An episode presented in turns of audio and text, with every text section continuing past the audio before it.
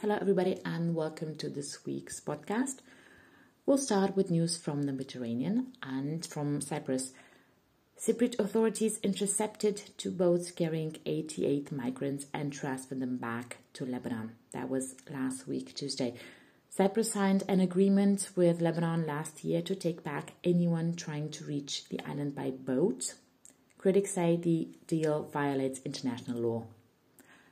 Algeria. On August the 24th, Algeria cut diplomatic relations with Morocco, citing what it called hostile actions by its most populous neighbor, with which it had strained relations for decades.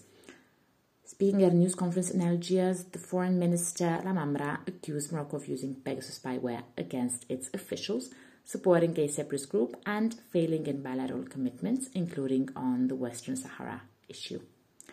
Spain.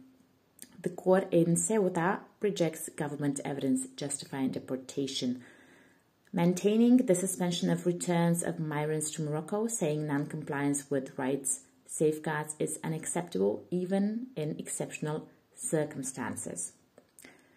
Also in Spain, on the 25th of August, a plane with 290 evacuees from Afghanistan landed at Torrejón de Ardoz, the airbase in Madrid, the um, airbase is reportedly being used to host Afghan refugees who worked with the European Union and their families, who will then move to other EU countries. On the Atlantic coast, 48 people are still missing. A boat carrying almost 60 people capsized 35 kilometers off the coast of Senegal on its way to the Canary Islands. Only 11 survivors and one body have been recovered so far. People are still missing and fearing dead after a wooden boat capsized. It's the latest tragedy in a country where thousands have tried to migrate to Spain's Atlantic Canary Islands by sea. Italy, on the 28th of August, after two months of unjustifiable administrative shutdown, the Sea-Eye 4 ship has left the port of Palermo for its second mission in the central Mediterranean. Thanks to the support of United for Rescue, Sea-Eye, and German doctors and, of course, refugee rescue. The Seabird crew witnessed the third shipwreck this week. Upon its arrival, a boat had already capsized. 11 people were able to climb back onto the keel. Another five tried to cling. The crew immediately launched a mayday relay. Italian Coast Guard vessels have rescued 539 migrants from a fishing boat drifting off the island of Lampedusa. The rescue last Saturday delivered one of the largest numbers of migrants to the Italian island in a single day. Women and children were among those on board. Some of the migrants who had been traveling across the Mediterranean from Libya reportedly displayed signs of violence. Italian prosecutors have opened an inquiry into what may have happened. Lampedusa is one of the main arrival ports for people wanting to reach Europe. In May this year, more than 1,000 migrants landed on the Italian island in the space of a few hours. The island has a migrant camp that was originally designed to hold fewer than 300 people.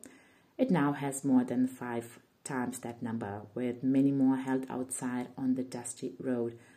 Most arrive from countries that do not qualify for asylum.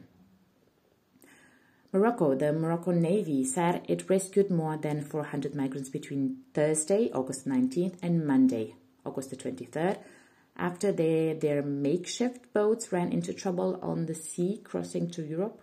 Morocco state media reported the 438 migrants were given first aid before being transferred to the nearest Moroccan port, an official told MAP.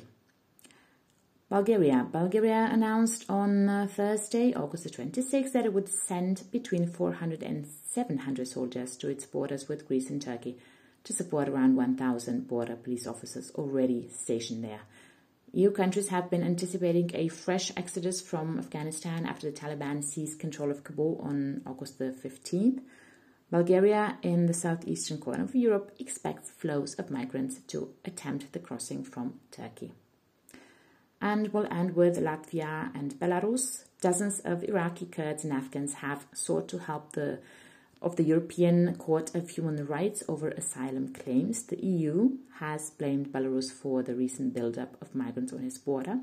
The European Court of Human Rights last Wednesday requested that Poland and Latvia provide aid for dozens of Afghan and Iraqi migrants stranded on the EU border with Belarus.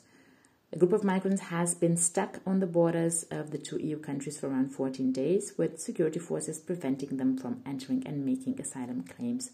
According to the court, 41 Iraqi Kurds and 32 Afghans have sought the court's help to enter either Latvia or Poland and ask for protection. And with these news, we thank you for your attention and looking forward to you listening to us next time as well.